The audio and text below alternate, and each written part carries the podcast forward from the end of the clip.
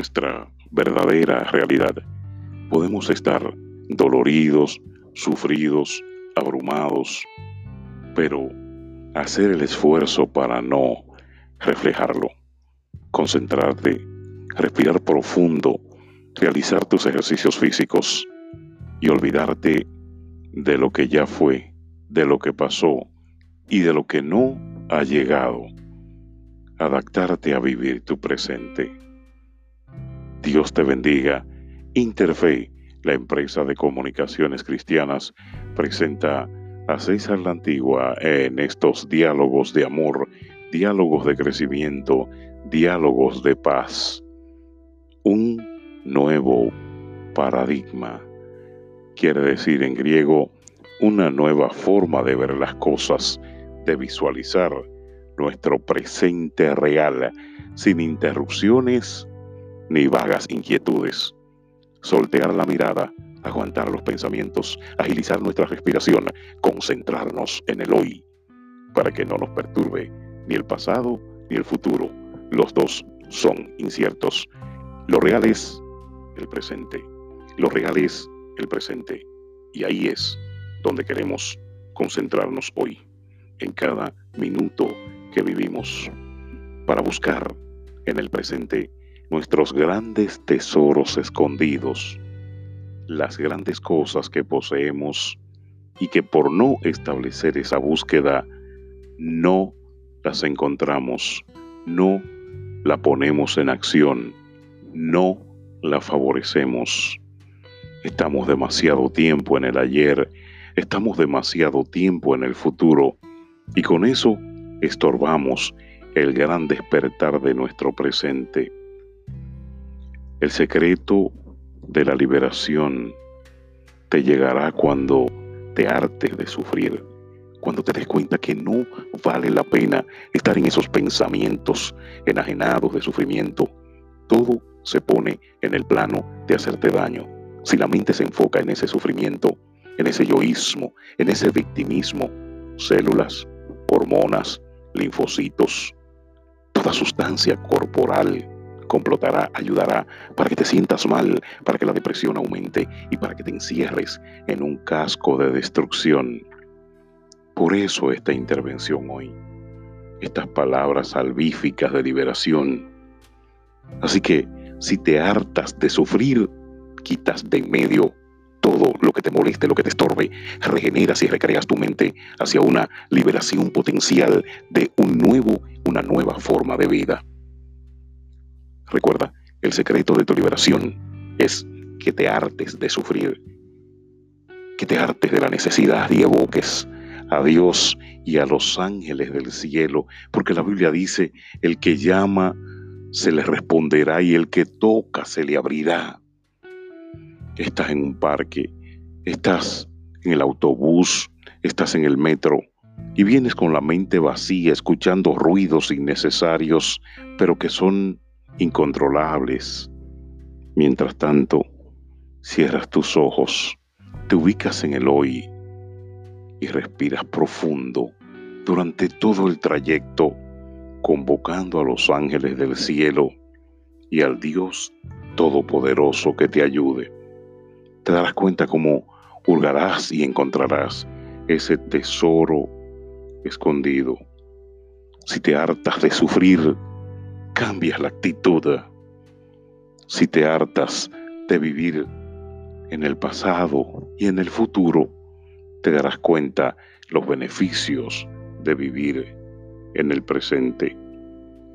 Necesitas encontrar el tesoro escondido que solo está dentro profundamente en ti.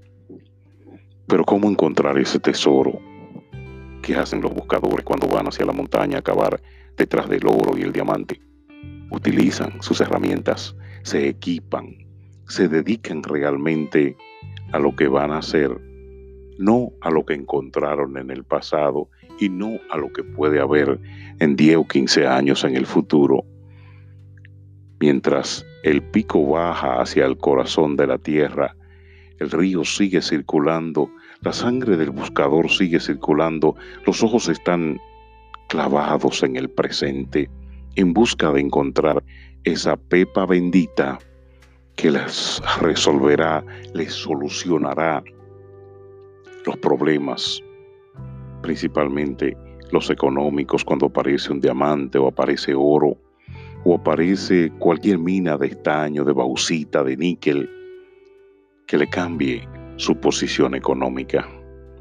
Pero para encontrar estos metales preciosos, el hombre tiene que equiparse, llevar las herramientas y el ánimo y la mentalidad y el pensamiento correcto. Con un ánimo debilitado, una mentalidad negativa, un hombre jamás va a encontrar su tesoro escondido, lleno de brumas, lleno de voces enemigas contra sí mismo, lleno de caídas, falto de espiritualidad y de confianza en Dios, falto de oración y de meditación, falto de introspección. Es muy raro que el hombre pueda encontrar, o casi imposible, su tesoro escondido.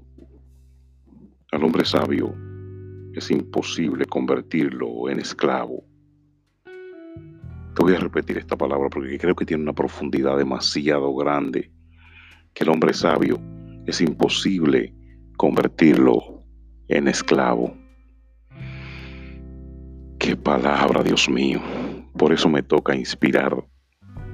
Porque si tú eres sabio, ninguna de esas situaciones maléficas pueden convertirte en esclavo.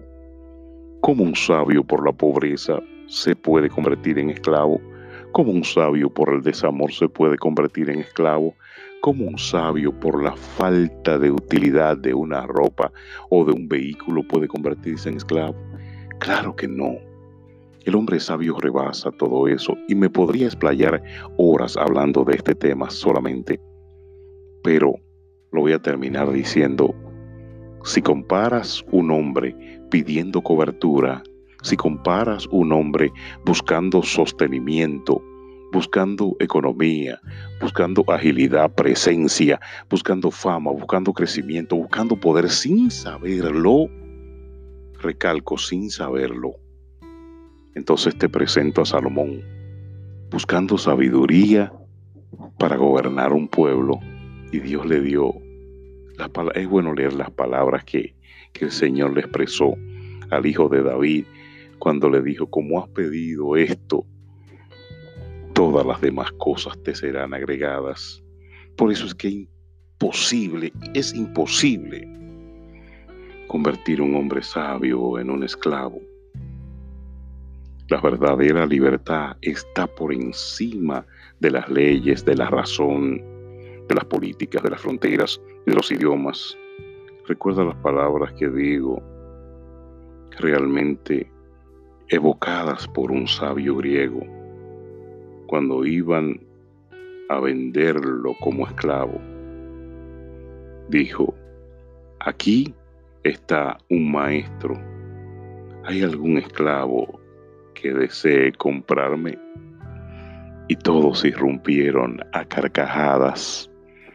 Recuerde cómo se vendían los esclavos en la época de Tarsis, de Perfis, donde se llevó este sabio griego que fue tomado como esclavo hacia los terratenientes de la zona. Y antes de que el vendedor de esclavos comenzara a hablar, el sabio dijo, ¿existe aquí algún esclavo que quiera comprar un sabio? Y todos, todos comenzaron a reír. Nunca habían encontrado un hombre en cadenas que se manifestara de esa forma cómo te manifiestas con tus cadenas. Te rindes como esclavo o realmente sigues buscando tu sabiduría y proyectando tu luminosidad. Cuando comenzamos, leí el párrafo que dice puedes estar dolorido, sufrido, puedes estar profundamente atormentado, pero no tienes que reflejar eso. Eso no es parte de la sabiduría. Qué lectura tan hermosa este momento. Me encanta que escuches por eso preparamos este espacio, este programa para la Radio Mundial, con las expectativas de llegar a tu corazón, ayudarte a tomar mejores decisiones, guiarte por este camino de luminosidad. Gracias a la organización Interfe, gracias al proyecto realmente un punto luminoso en los medios de comunicación, Interfe, presentando un nuevo paradigma. Yo soy César la Antigua. Que Dios te bendiga y hasta una próxima oportunidad. Palabras de altruismo y de sabiduría.